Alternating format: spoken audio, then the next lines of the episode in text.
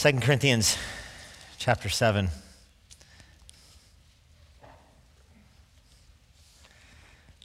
We're going to finish our time in 2 Corinthians 7 tonight. Let me read our verses. Verse 13 down through verse 16 to the end of the chapter. Therefore, we are comforted.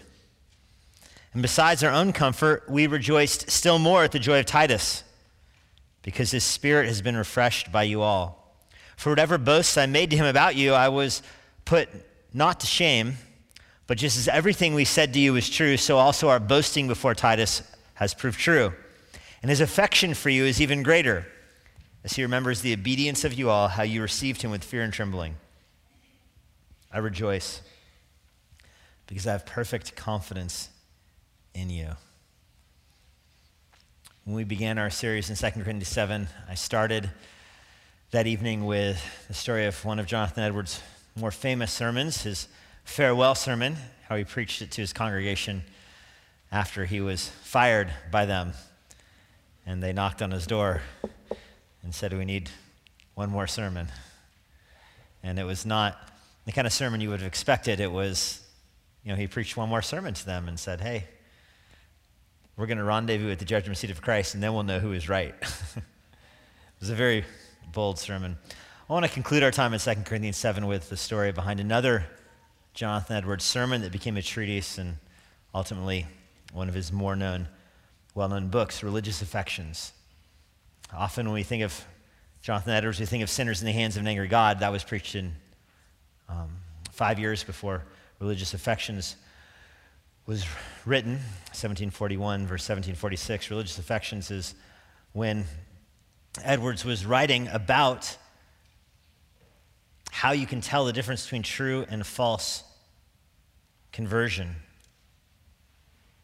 If you find somebody that says they're converted to Christ, how do you know if the conversion is genuine? What can you check for? Of course, sinners in the hands of angry God came at the beginning of the Great Awakening where there was widespread tales of conversion. This is Whitefield era preaching in marketplaces and fields in front of 10, 20, 30,000 people, largest crowds ever to gather in America at that point. And there was mass conversion. Some people said the conversions were overblown because of Whitefield's uh, hysterics or his, his tears or his acting, and that produced, uh, that produced other signs of affections is the word that Edwards used of people in the congregation or the crowd that would similarly weep or mourn or wail. And the question arose is, is weeping and mourning and wailing a sure guide to salvation? And it's actually a more complicated question than you might imagine. If somebody asked you, how could they tell if they're saved? How would you answer the question? And it would be very easy, Edwards points out at the beginning of the book, the the Religious Affections book in 1746. It's very easy to say, you can tell if you're saved by your obedience. Do you have the habit of obeying Christ? And Edwards points out that that really quickly can become a form of works righteousness. It very quickly can be if you do these things, then you're saved and then you're, you have a confidence in your salvation. That's important to have some extra clarity here. Edwards is not take, talking about what it takes to be saved. He's talking about how you can know for sure that you are saved. Do you see the difference? You know, if your eyes are closed, what does it take to turn on the lights? Well, you can flip on the light switch, but you don't know the light is on unless you open your eyes. But opening your eyes doesn't turn the light on. See the distinction?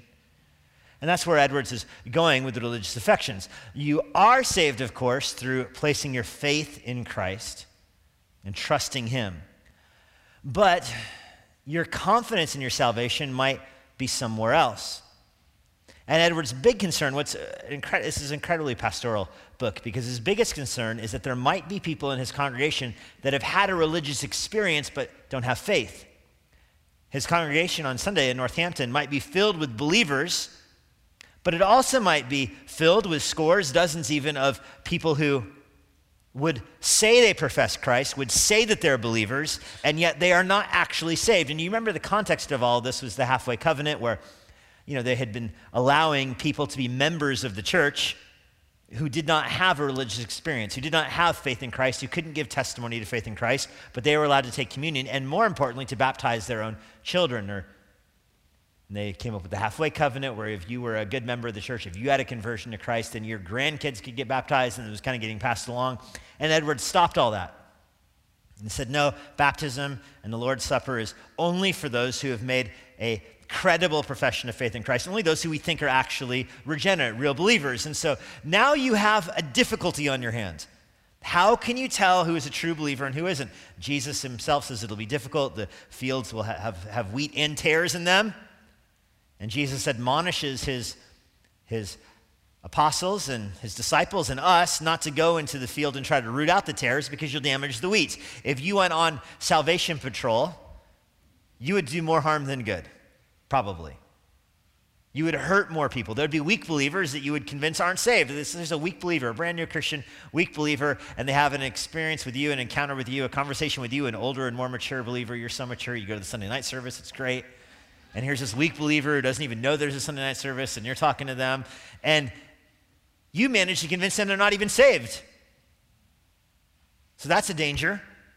You run off true believers. But a bigger danger might be people who think that they are saved because they've had a religious experience. And so Edwards writes religious affections to try to help people think through the authenticity of their salvation. I want to give you just a very short summary of this book because I think it is very profound and I wish more people were familiar with it. Edwards points out that the, a person is made up of two components physical and spiritual. Then he doesn't speak of, you know, soul versus spirit kind of dynamic. He just means material, your flesh, your human body, and the spiritual side of you, by which I really think Edwards is mostly talking about the mind more than the soul or spirit. The word that Edwards likes the most is the mind. You have your mind and you have your body. Your mind, Edwards says, is basically made up of two components as well. Your mind, on the one hand, has what Edwards calls understanding how you perceive the world around you. You understand things are happening. That's your understanding. But understanding does not motivate action, Edward says. Understanding is just how you can see the people around you and you're taking in data, but it doesn't motivate positive action. The second component of your mind would be not understanding, but what Edwards calls will. And that's what motivates action. So your will is what fuels it. You're not going to be quizzed on this later. But I do think it is helpful to understand. In Edwards' thinking, you have your understanding, how you perceive things, and then you have your will, and that's how you act in the middle of what you understand. You need understanding in order to channel the will. If you don't understand that you have two choices, if you don't see the fork in the road, you can't then choose left or right. So the first part of the mind is to understand there's a fork in a road. The second part of the mind is the the will, whether you will go left or right. Now, if you're following so far, you're ready for the key part of this. Edwards then divides the will into two categories. And he uses different names for them, but you could describe the first category as inclinations, or just preferences would be a more, you know, a modern English word. Preferences. Would you rather go to Subway or McDonald's for lunch? You know, you have a preference. So you have the choice. You understand it is lunchtime. You get it. You've got friends that want to go to lunch with you. you get that. Now, which place do you want to go to? Now your will enters into it. I'd rather go to Subway because McDonald's is poison. And so you're inclined to go that way. But that's not a good guide of conversion. So there's another category of the will. One is inclination or you know, preferences, but the other category is that of affections, Edward says. An affection is something that motivates you in a strong way. It fuels your preferences, even. Affections are bigger than preferences, affections are what define who you are. That's the real you, Edwards argues, is your affections. That's the seat of the will. That's, that's what empowers the will, that's what empowers preferences, that's what's going to end up defining you in relationship to the world and, of course, in relationship to God. Now, Edwards goes on, and I won't give you the, all the lists. Edwards loves lists. He divides everything up into 12 parts. You know, there's 12 affections coming. I'm not going to give you all 12 of the affections. Because at the end of his list of 12 affections, which takes up a large part of the book, he inclu- concludes they're all worthless. I should have skipped that part and just jumped to the end there. The reason he says most affections are worthless is because they can be counterfeited. And this becomes the main guide for Edwards between true and false conversion. The one sign of a conversion, of a true conversion, is religious affections. That's his phrase. That's the title of the book. Having the right affections for God. The right, and we don't use the word affections. We would use the word loves or passions. Remember, it's in contrast with preferences. And you understand this when you think of marriage. You know, your, your wife says, I love you, and you say, I prefer you too. you know, given, given six options, you're the one that is more in line with my, my preferences than the other five, and so we're compatible. Nope, not the right answer. no, I love you. It's even stronger. We don't use the word affection even really in English anymore, but that's the word Edwards used. But it's in that, in that category of love. No, I have a strong passion for you that defines who I am. That's what he means by that. I'm motivated in your direction. I love you. I want to pursue you. My, you are the object of my passions. That's an affection. Now, Edwards talks about religious affections. There's all kinds of religious affections that can be counterfeited. And they usually produce works. And this is why works are not a good judge of the authenticity of salvation. Somebody who's not a real convert can be baptized. Somebody who's not a real convert can, can take communion. Somebody who's not a real convert can go to night church. Those are not good guides. What is a good guide is a category of religious affections that cannot be counterfeited. And that's where confidence in salvation comes from. And Edwards gives a long list of them, and it basically boils down to loving Jesus. That's the one thing that cannot be counterfeited. It's the one thing that can't be faked. An almost Christian can do every other part of the Christian life, but an almost Christian cannot counterfeit a real love for Christ. That's why do you love Jesus is such a good question. And of course, the love for Christ will manifest itself in your life in obedience, and it'll manifest yourself, itself in your life in all kinds of different ways. But those other ways can all be counterfeited. You got to get back to the love, the heart. Do you have a love for Jesus? To the Corinthians, remember what Paul is dealing with here. The Corinthians were rebelling against Paul, which meant they were rebelling against Jesus. Jesus himself told his apostles when he sent them into the world, said, Whoever receives you receives me. Whoever receives me receives the one who sent me. In other words, Jesus, when he sends the apostles into the world, the 72, he's announcing that when people receive the apostles, they're really receiving God the Father because God the Father sent Jesus to the world. Jesus is sending his ambassadors into the world. So if you have a right relationship with God, you're going to have a right relationship with the Son. You're going to have a right relationship with the gospel preachers. That was the point of that. And the same thing really is true today. A person who says, I reject you for preaching the gospel, is actually rejecting God who sent you, which means they're rejecting Jesus, who's in the middle there, the mediator between God and man. And that's what Paul's dealing with the Corinthians.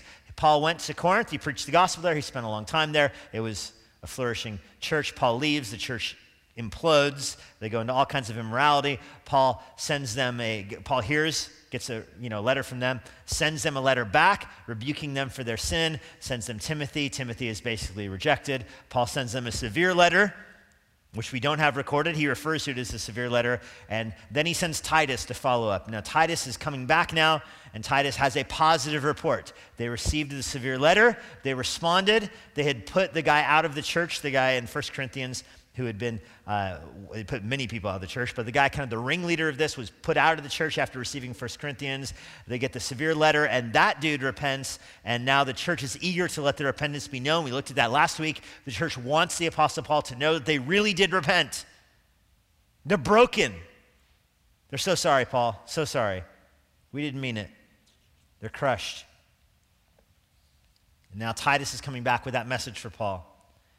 It's a valid question how does Titus and by extension, Paul, know that their conversion is genuine. Should Paul celebrate the news that is coming back in the rejoinder to the severe letter? Should Paul celebrate that the Corinthians have said, We repent? Does Paul believe this? When you read 2 Corinthians the first few times, it seems like Paul believes it. When you read it the next dozen times or so in your Christian life, you start to pick up on some little signs in there that maybe Paul's like, I'm mostly on board with this. I mean, because he tells them, he gives them, we looked at this last week, he gives them a way to contrast true and false repentance. He's like, I'm so glad you've repented. Now, here's a quick checklist to look at to see if it's true repentance or worldly repentance. I mean, he's going to end the book by saying, Examine yourself to see if you're in the faith. But he doesn't do it you know, as severely as he did in 1 Corinthians. Uh, 2 Corinthians, he ends it with, Examine yourself see if you're in your faith, because I do that to me. Paul says, I look at myself, see if I'm in the faith, so why don't you do that too? Now, what would they use to examine themselves to see if they're in their faith? Well, that's the rest of Second Corinthians. This was leading up to that. It's all kinds of signs, and most of the signs boil down to not obedience, most of the signs boil down to affections, emotions. We might call them, but emotions is kind of a, a shallow word in modern English. Passions. There's three of them Paul calls out, and I'll give them to you as an outline tonight. There's three religious affections that Paul focuses on here. Three religious affections that are signs of the authenticity of your salvation. Three religious affections that you can use as you look at your own heart to judge the validity of your own conversion. The first of those affections is comfort. Comfort. We don't often think of comfort as an affection, but it is. Comfort sounds as almost a soft English word. But in Greek, it's anything but soft. In Greek, it's down in the, uh, you know, it's sometimes rendered compassion. It's down in the, the, the guts, the bowels. That's where comfort takes place. It brings over into English. The only way we have this in English is comfort foods. You know, it kind of ministers to the innermost part of you, it takes you home.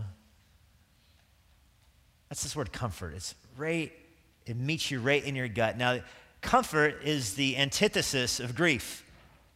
There's grief, comfort replaces it, comfort swallows it up. So you're grieving over the loss of a loved one, you're comforted by the knowledge of the resurrection. That's how comfort and grief are paired. And it's a theme in Second Corinthians. I want you to flip to a few places and see this. Paul begins this. Remember, this is a theme. He's, he's writing to them to help them gauge the validity of their conversion, of their repentance from their sin that he's called them out on in both 1 Corinthians and the severe letter. Flip over to 1 Corinthians chapter 1. We'll be back in chapter 7 soon enough, so you can leave your finger there. But look at, I meant 2 Corinthians. I said 1 Corinthians. 2 Corinthians chapter 1, 2 Corinthians 1, verse 3. Paul begins his letter by saying, Blessed be the God and Father of our Lord Jesus Christ. This is verse 3 of 2 Corinthians 1. The Father of mercies and God of all comforts. So, this is how he's starting his letter. He's telling them that God is the fountain of comfort. He's the fountain of mercies. Mercies come from God. He's the Father. When the Bible describes God as the Father, it often means source or uh, principal mover, the first mover, the, the, the first cause. God, the Father, I mean, He's the Father, not the Son. That's how, that's how He's identifying. Now, Jesus, of course, is compassionate and comforting. The Holy Spirit is the Spirit of comfort. Jesus is called the counselor. And so Jesus is the a comforter, and so is the Holy Spirit. But he's focusing here on the Father as the Father of mercies in the sending of Jesus Christ and the God of all comfort. Because he wants you to think about where comfort is coming from. Comfort has its source in God. That's important because if you've sinned against God and you're grieved because of your conduct against God, it would be important to receive sympathy from Him. There's different illustrations from our own existence that help make sense. You know, if one brother hits the other brother, the third brother can't say, I'm so sorry that happened. The third brother was not involved. You don't really need comfort from the third brother. The, you need comfort from the one who did the hitting. They're the ones that need to be reconciled. not the third person. So if you have grief because you've sinned against God, then the fact that comfort comes from God is very encouraging. And Paul's going to make this point. Notice just, I'm going to read verses 4 down through 7. Look at how many times he uses the word comfort here. Back in verse 3 was the first time, the Father of all comfort. Verse 4, who comforts us in all our affliction. So we're suffering, we're having affliction, but God is comforting us through our affliction. So we might be able to, and here's a third use, comfort those who are in any affliction. With the comfort, fourth use, with which we ourselves are comforted, fifth use, by God. So we're going through affliction. God is showering us with comfort. Verse 5, we share abundantly in Christ's sufferings, so through Christ we share abundantly in, number six, comfort also. You're suffering as a Christian, so it's very helpful to know that Christ is comforting you. Just like God was comforting, the Father was comforting Christ.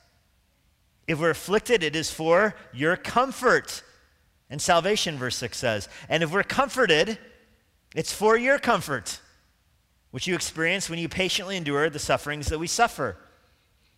Our hope for you is unshaken, for we know that as you share in our sufferings, you will also share in our comfort. That is about, I don't know, nine, ten uses there. I lost track.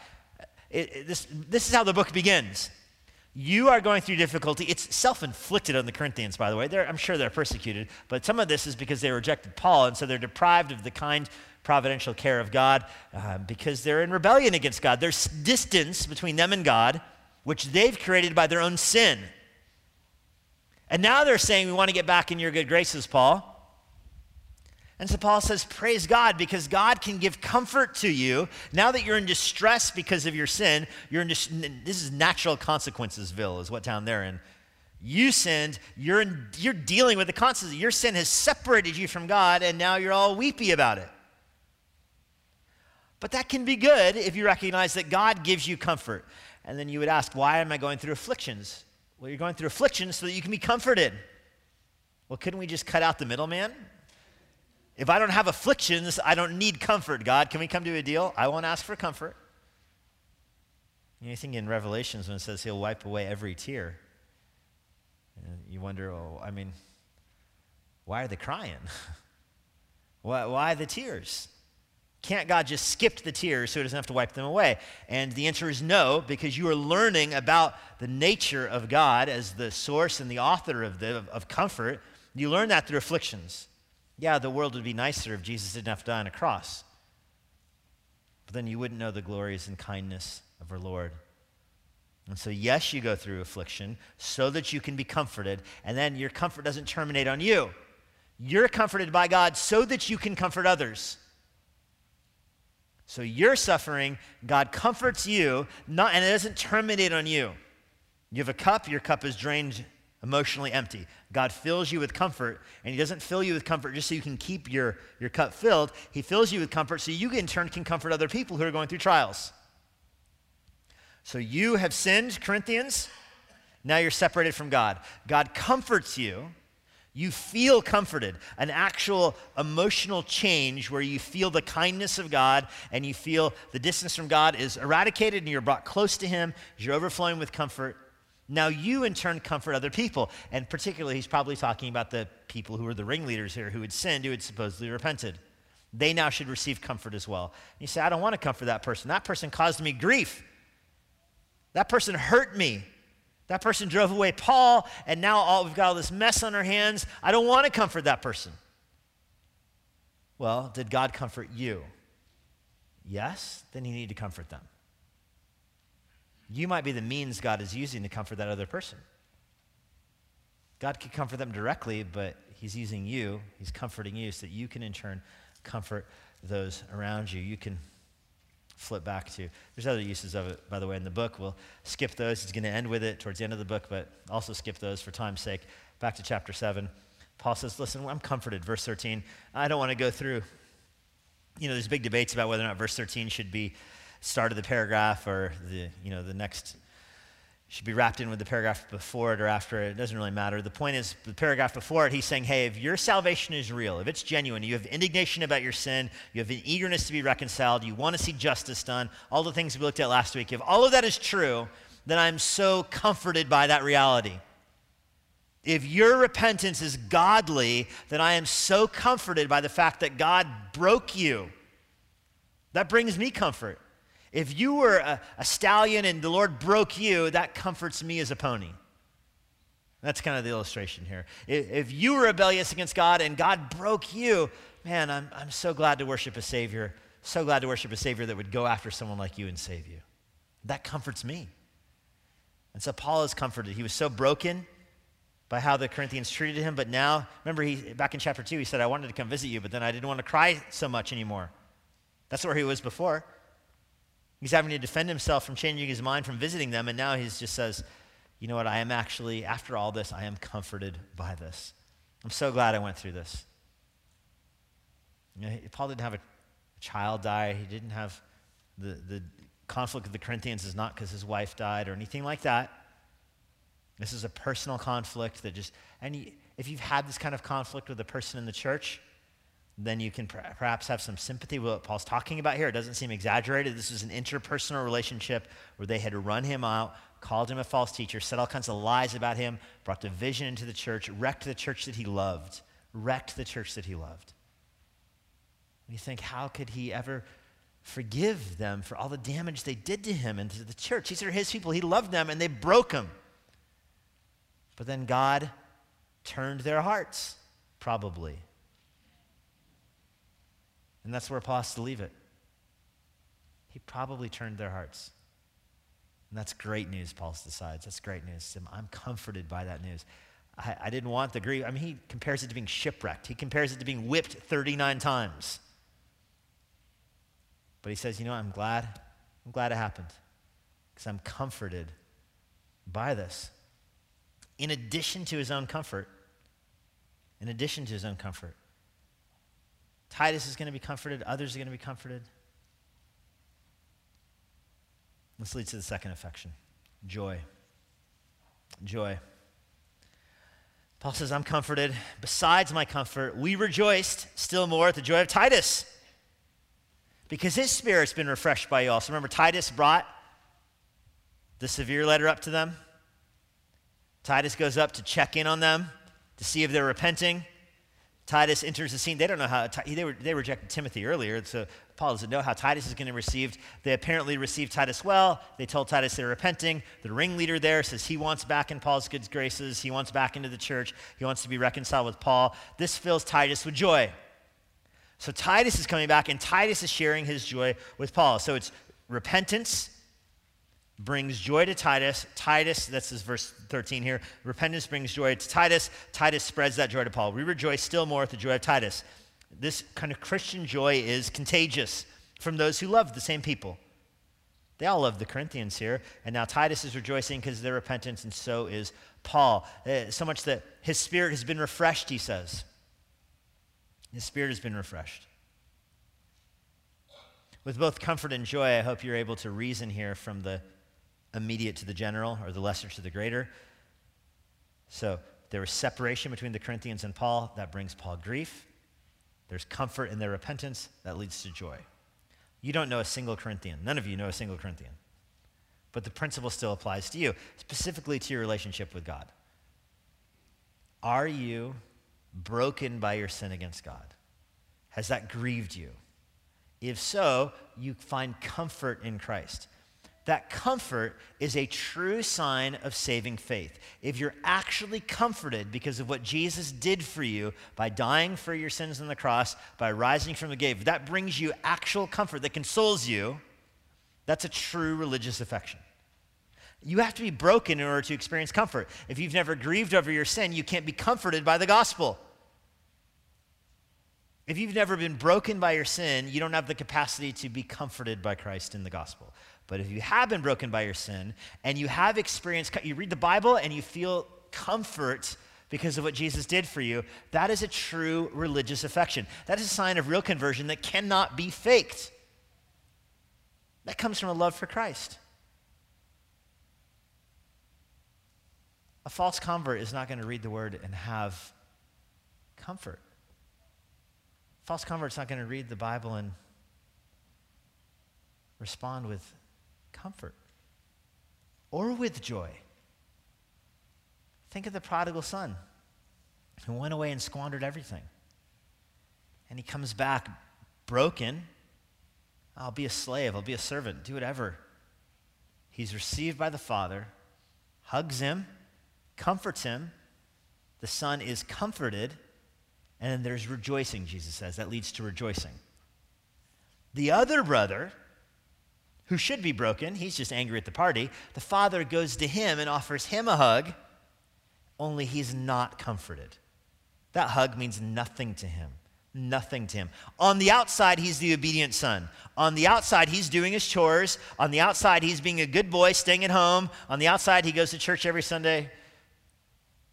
Excuse the anachronism. On the outside, he's doing everything proper. But it's not a good sign of his real faith. But the other guy's doing everything wrong. And that really breaks him. And then he really experiences comfort, which gives forth joy. That's why they're both powerful signs, powerful signs of religious affections. Titus comes back with joy from his encounter in Corinth. Now, Paul wasn't there. Paul's taking Titus's word. Paul hasn't, hasn't talked to these people since their so called repentance, so he doesn't know. He can only bank on what Titus says. And what's communicated to us through 2 Corinthians 7 is less about their words. We don't know what the, they said. The most optimistic sign of the reality of their repentance is the joy that Titus has. So Titus comes back and he's happy about it. He's stoked. And so that makes Paul more inclined to also believe it was genuine repentance. He believes it as well. Because of Titus's joy, it's now multiplied in Paul. It was the Puritan Henry Scougal who said, If the Lord would let me choose anything in the whole world to make my own, Think about how you would answer that question. It's the genie scenario, except you only get one wish. I get anything in the whole world to be mine. Henry Scougal says, I would choose a heart filled with joy. And he goes on. He goes on to describe why he would choose this in his book, The Life of God and the Soul of Man. He goes on to describe why he would choose that because he says this is really he's a long he pages of reasons and some of them are really cool. If god gave me a heart filled with joy then i could take joy in whatever all of my friends were going through.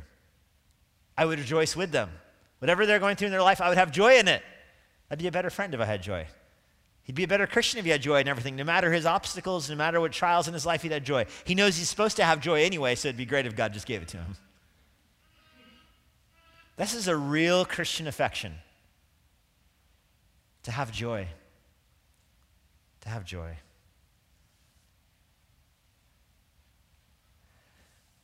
Early in our marriage, maybe for the first year or two of our marriage, uh, Deidre would always ask me, Is there anything I could do better as a wife?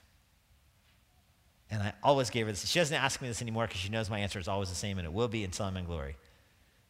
Have joy. It's the only thing I would, would tell you to do. Have joy. You already are joyful? Great. Have more joy. You can change anything? Have more joy. That's the, that's the only thing. Everything else in life, forget about it. Just have joy. That's what happens with Paul when he encounters the Corinthians. I just want joy. Titus has it. I want to catch it. His spirit, this is what joy and comfort do it refreshes your spirit, verse 13. You're refreshed. And this vindicates a little bit Paul, verse 14. Whatever boasts I made to Titus, about you to the Corinthians, I wasn't put to shame. So Paul had bragged about the Corinthians to Titus, and I just wish I could hear that conversation. Because remember, the Corinthians are in open rebellion against Paul. The whole reason he sent Titus there is because they wouldn't look at Paul. But despite that, he's bragging to Titus about the Corinthians. Oh, these guys are godly. When they get you, I, I don't know what he said. They're so hospitable. So Titus is on his way. And Titus comes back and says, Everything, Paul, you told me was true. Was true. And so our boasting before Titus is proved true. Paul bragged about the Corinthians. Titus comes back and says it's all true. They're a godly bunch. They repented, Paul. They want to be restored to you. His affection, and here's that word again his affection, the affection that's in Titus's heart, this is a religious affection for you, is even greater as he remembers the obedience of you all how you received him with fear and trembling. And this leads to the third affection. The first was comfort, second was joy, the third in this passage is fear. Fear. This ends with fear and trembling. You received him with fear and trembling. It's a surprising little end to this chapter, isn't it? The zeal and the love and the zealousness for conversion and repentance. You received him with lo- love and joy, and that comforted him, and he rejoiced, and I rejoiced, and we're comforted, and we're all rejoicing. Also, the fear and trembling. Fear here is the, the shaking. Trembling is, is the actual word for shaking. Hebrews 13 or Hebrews 12, the trumpet blew, everybody shook with fear. The end of Hebrews 12, the, God's going to come back and he's going to judge the earth. He's going to shake the earth. Therefore, Paul says, serve the Lord with fear and trembling because our God is a consuming fire. You think that's the Old Testament God. Well, Hebrews, Hebrews 12 is pretty New Testament. Our God is a consuming fire. And here, that same attribute is played out here. You received him with fear and trembling. You shook at Titus. Why were they afraid of Titus? Well, they weren't afraid of Titus, they were afraid of God and his wrath because of their sin. And so they had fear and trembling. And this is very much a Christian affection. The most beautiful things on earth are nothing compared to a heart that trembles before the Lord. Now, even pagans can tremble before God. That's true. So this becomes a tricky religious affection to diagnose. Pagans can tremble. Remember Belshazzar when the handwriting came on the wall? He was shaken, and then he went right on drinking. Paul preached to Felix in Acts, and Felix was freaking out. But then he went right on sinning, sending Paul to prison. James says the demons tremble. The demons tremble before God. And, and they're a step up on the unbelievers. There's unbelievers that don't tremble before God. At least Pharaoh trembled before God. God sends the plagues, and Pharaoh was scared a little bit. The firstborn die, and Pharaoh was terrified. He trembled before Yahweh, and then he sent his army after the Israelites. So there's no shortage of non believers that do tremble. We wish more of them trembled before God. It's good to tremble before God, but it's not a telltale religious affection because, as I mentioned, there's all kinds of non believers that tremble before God. So you really have to get to the root of what godly trembling is for it to be a helpful diagnostic tool for yourself. Trembling and fear, when it is paired with repentance, is a godly affection if it's paired with sorrow over your sin and not sorrow over your circumstances. And we looked at all of this last week. It's the same, it's just wrapping up what he said in verses 11 and 12. Is your sorrow over your sin and how you've grieved God? In that case, your fear is good. And it pairs with comfort. It's not like, yeah, I trembled before in the presence of the Lord and he comforted me, so I'm glad that's over. It's not the fear and trembling is not a shot you get one time. You need boosters of it. You got a grid for that? Your life is marked by fear and trembling, and comfort, and joy. It's all. It's you're complex creatures. You are, as a Christian. You have complex emotions. The trembling of the wicked is not because of repentance. There's no grief over sin. Jeremiah Burroughs wrote If one penitent tear could purchase heaven, hell could not afford it. I had to read that sentence so many times to, to, to really get what he means by that. Unbelievers quake all the time when they're afraid of God and being found out in their sin, but they don't have they're not penitent. They're not remorseful over their sin against God. And so, if the cost of heaven was just one single penitent tear, one single godly tear, one couldn't be found in all of hell. This is, so for Burroughs, this would be a, a religious affection. It's unfakeable. The kind of penitent fear and trembling can only be found in a believer. The wicked might tremble for fear of God's judgment, but the righteous tremble for the overwhelming nature of God's kindness in Christ. let me say that one more time. The wicked might tremble because of the fear of God's judgment, but the righteous tremble because of the overwhelming kindness they see in God through Christ. Think of the woman with the issue of blood in Mark's gospel who came trembling up to Jesus. She wasn't afraid of Jesus' wrath, but she was trembling nevertheless. She was overcome by opportunity, and she, she moved towards the Lord, who she thought might have compassion, even though she was trembling. She went away right away, remember? She dodged back in the crowd. She was afraid. She wasn't afraid of the wrath. This was a, a godly, penitent, noble kind of fear and trembling. I've had people say, no, fear and trembling before the Lord. I've heard people say this. I've read blogs that have argued this. Fear and trembling before the Lord is an Old Testament thing. If you're a believer in Christ, you shouldn't have fear before the Lord. Perfect love dries out fear, kind of cross reference misuse thing. You shouldn't tremble before God. If you have confidence in your salvation, you shouldn't tremble before God, they say. You just tremble about the kindness, the kindness of God. What you faced without Christ and then what happens to you. I'm sure many of you saw the verdict of that kid in Wisconsin when he was found not guilty. You see the video of him when they were reading the verdict? And he was shaking. Not guilty, not guilty, not guilty, not guilty. The fifth not guilty, he collapses in trembling. Why? That's the right kind of trembling, where you, you've had the sentence read. In Christ, your sin is taken away. It's gone. You're not afraid of judgment anymore. It, it's, it's gone. And you're just overcome with the emotions of being in front of those that gave the verdict. It's a right kind of trembling. And Paul says the Christian is overcome with fear and trembling before God. Not because you're going to be found guilty, because you are found not guilty. Then you just look at the Lord and your heart is overcome. What do you do with that kind of verdict? When you are declared not guilty, when the Corinthians are declared not guilty by Paul, he forgives them and they're reconciled. What do you do now? Well, it should then produce obedience. Look at verse 14 or verse 15. He remembers the obedience of you all. You received him with fear and trembling. So the obedience grew out of the fear and trembling.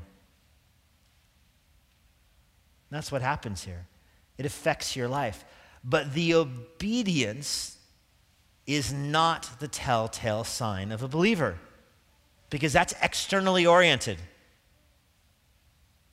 The sign for the believer is the affections in the heart. It's the affections in the heart. I said this morning that this is the main, one of the main distinguishing features between Christianity and every other religion in the world. Other religions don't care about the heart. You know, you go to the priest and you confess your sins and he gives you penance to do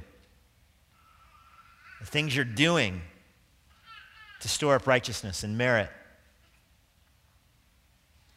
You can't command the heart. Penance does not love Jesus. Case dismissed.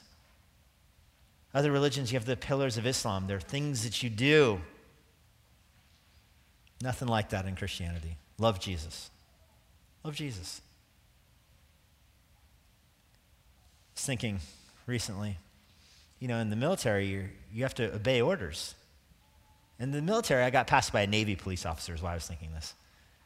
Navy car, I don't know what he's doing in Annandale, but he has lights on and everything. Navy police officer rolling down the street in Annandale. Sweet. I Thought, why does the Navy have police? Why doesn't the commanding officer of whatever sailors there are just say, hey, don't sin? It's an order. Then all crime would be removed from the Navy immediately. Because they have to obey orders, right? Is that how it works? No. Because you can't command the heart. You can't command the heart. So other religions are focused on the outside because they have no power over the heart. That's why other religions aren't concerned about the heart, because no matter how many times the, the priests or the prophets or the monks would tell you to love their God, it'd be ineffectual. So they just focus on the do this and don't do that. What a contrast with these few verses here. There's nothing about doing this and doing that except it's the fruit of the root. And the root is I rejoice. Look at verse 16. I rejoice because I have perfect confidence in you. I rejoice. Perfect here, teleos. It's mature. My confidence is grown in you. I'm rejoicing. I have affection. I have comfort in your repentance. I have joy in my relationship with you. I have fear and trembling before the Lord who will judge us all will all stand before the judgment seat of Christ and give an account for the deeds done in the flesh. All of this joy, all of this comfort, this is real religious affection right here that you cannot fake. You cannot fake this. God does this in the human heart. When you're broken by your sin, if you're comforted by Christ, that's a sign of your conversion. When you're comforted by Christ and it gives you joy in the gospel, that's a sign of your conversion. And when you have joy in the gospel and comfort from Christ, and you still have a fear and trembling before the Lord, that's a sign of conversion. Those are true religious affections. If you're here tonight and you've never experienced these in your own life, you have to start at the top. You have to start with Paul's severe letter. You have to start with Paul telling you, you're a sinner and you cannot stand before God and you deserve his wrath.